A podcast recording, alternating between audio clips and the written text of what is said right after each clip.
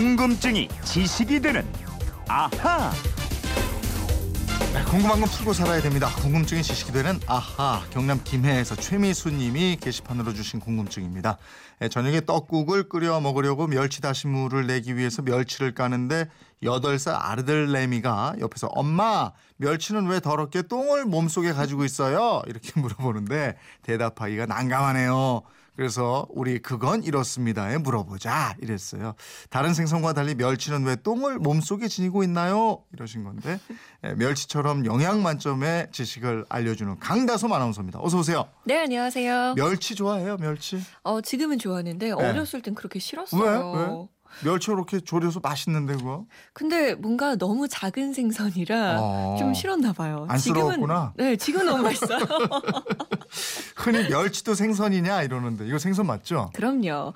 이 멸치를 해부해서 살펴보면요. 다른 생선에 있는 모든 기관을 다 가지고 있습니다. 단지 크기가 조금 작을 뿐이에요. 네.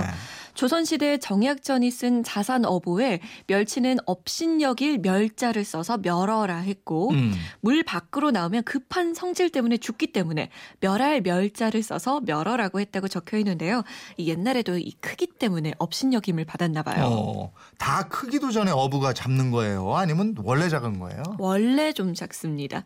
일반적으로 유통되는 마른 멸치는 몸 길이 7.7cm 이상을 대멸 7.6에서 4.6cm를 중멸 4.5에서 3.1cm를 소멸 3에서 1.0cm, 1.6cm를 자멸, 그리고 1.5cm 이하를 세멸이라고 구분해서 부르는데요.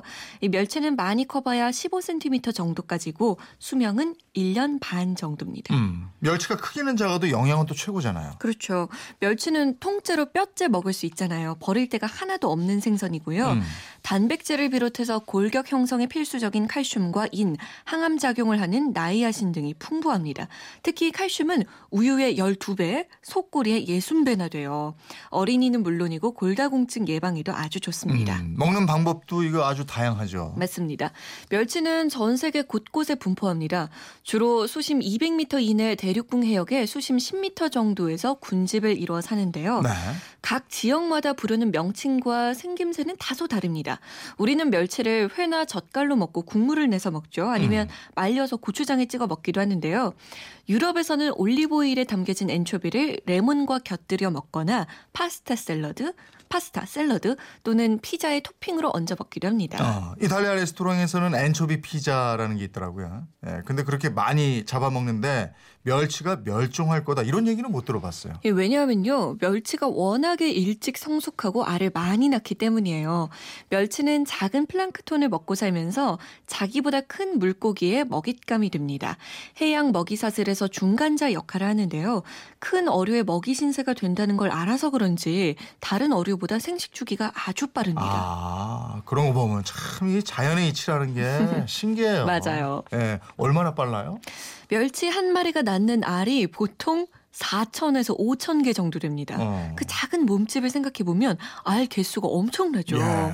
주 산란기는 5월부터 9월까지지만 한겨울을 제외하고는 거의 1년 내내 산란을 한다고 합니다. 음. 그리고 한밤중에 알을 낳고 하루 이틀 내에 새끼를 부화시켜서 번식하는 거죠. 아, 그러니까 아무리 작아도 살게 돼 있는 거예요. 그러니까요. 그래서 그렇게 대가족 이루면서 때로 몰려다니고 이러는 거 아니에요? 그렇습니다.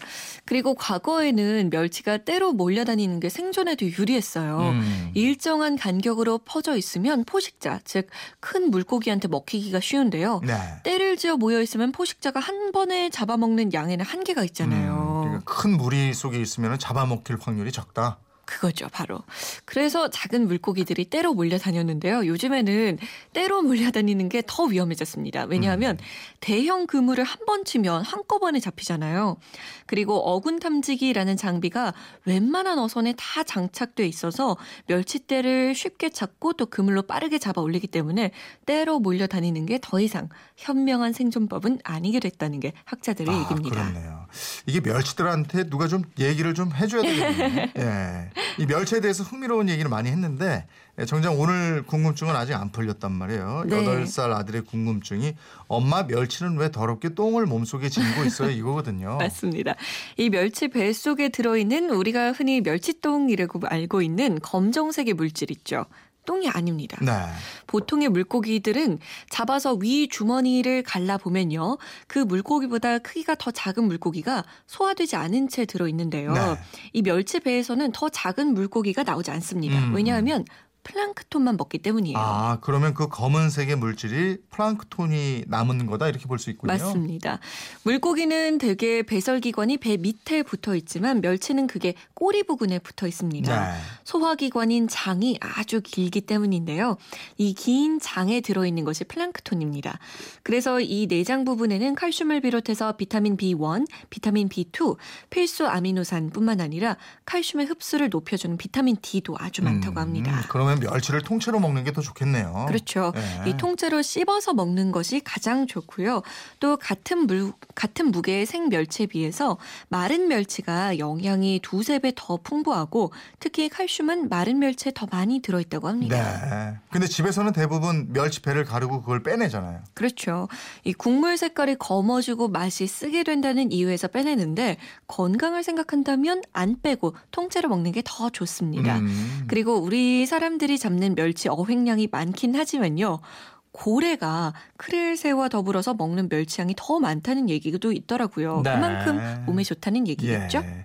최미수님 궁금증 풀리셨죠? 아이한테도 또 다시 듣기로 한번 다시 들려주시든지 아니면 오늘 들은 내용 잘 얘기해 주시기 바랍니다. 이번처럼 궁금증 호기심 생길 때 어떡합니까? 네, 그건 이렇습니다. 인터넷 게시판이나 MBC 미니 휴대폰 문자 샵 8001번으로 보내주시면 되는데요. 짧은 문자 50원, 긴 문자는 100원의 정보 이용료 있습니다. 생활 속의 호기심, 궁금증 많이 보내주세요. 네, 궁금증이 지식이 되는 아하 강다솜 아나운서였습니다. 고맙습니다. 고맙습니다.